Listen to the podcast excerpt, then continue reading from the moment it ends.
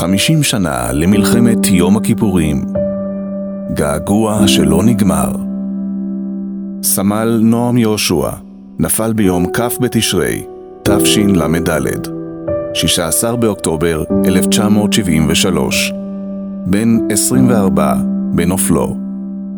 גיורא אחיו כותב נועם אחי הצעיר ממני בארבע שנים, את רגע האזעקה ביום כיפור לא אשכח לעולם. היינו בבית הכנסת ומיד חזרנו הביתה. אני שהייתי קצין בקבע, מתארגן ויוצא עם הרכב. ואחי הצעיר הגיע מולי עם הקטנוע שלו. הספקתי להגיד לו שהמלחמה פרצה. שהוא יכול להפליג עם צים, להביא ציוד ואמצעי לחימה. אבל אחי, כמו שהוא, היה עקשן, ענה לי, נראה לך שאני עוזב אתכם ומפליג, אני גם הולך למלחמה. הייתה לי תחושה לא טובה. אמרתי לו, תשמור על עצמך, ויצאתי לקרב. נועם היה חברותי ומוכן לעזור לזולת, אפילו אם היה הדבר כרוך בטרחה לגביו. מטבעו היה שקט וטוב לב. צנוע וותרן. תמיד רחק מריב וממדון. מתוך שהיה אדיב או מנומס, עדין נפש ונעים הליכות.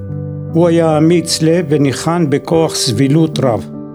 הכל זוכרים אותו כאלם חסון ורחב כתפיים, בעל מבט חודר באופי נועז, אך עם זאת היו בו רוך וחום, רגישות וביישנות.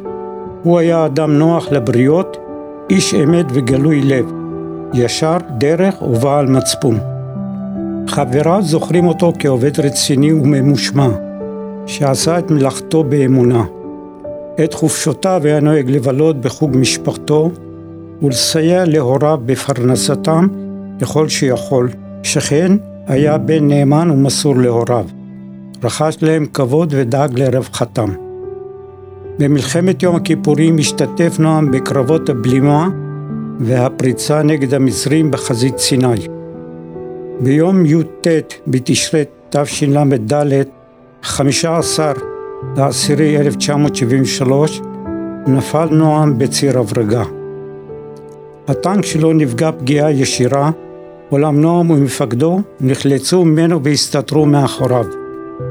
כשהתרומם ממקומו לתור לו מקום מסתור אחר, פגע בו כדור והוא נהרג במקום. את דבר נפילתו של נועם קיבלתי ממפקדי יום אחרי. הוא ניגש להגיד לי שאחי נהרג. ישר שאלתי ואמרתי, זה נועם נכון? נועם היה חייל למופת, ממושמע והתנדב לכל משימה בגדוד. הוא היה תותחן מעולה וחבר לעת צרה. הוא היה אהוד על כל מפקדיו וחבריו. נועם, אני רוצה שתדע, ואני בטוח שאתה רואה מלמעלה, את כל חברי הילדות שלך שמלווים אותנו מיום שהלכת. תומכים, עוזרים ומגיעים לאזכרות ובעיקר מזכירים אותך. נועם נשאר בן 24 צעיר לנצח, 50 שנה שנועם חסר לנו. הביא לשידור דודו אזולאי, ערכה והפיקה ליעד ובר.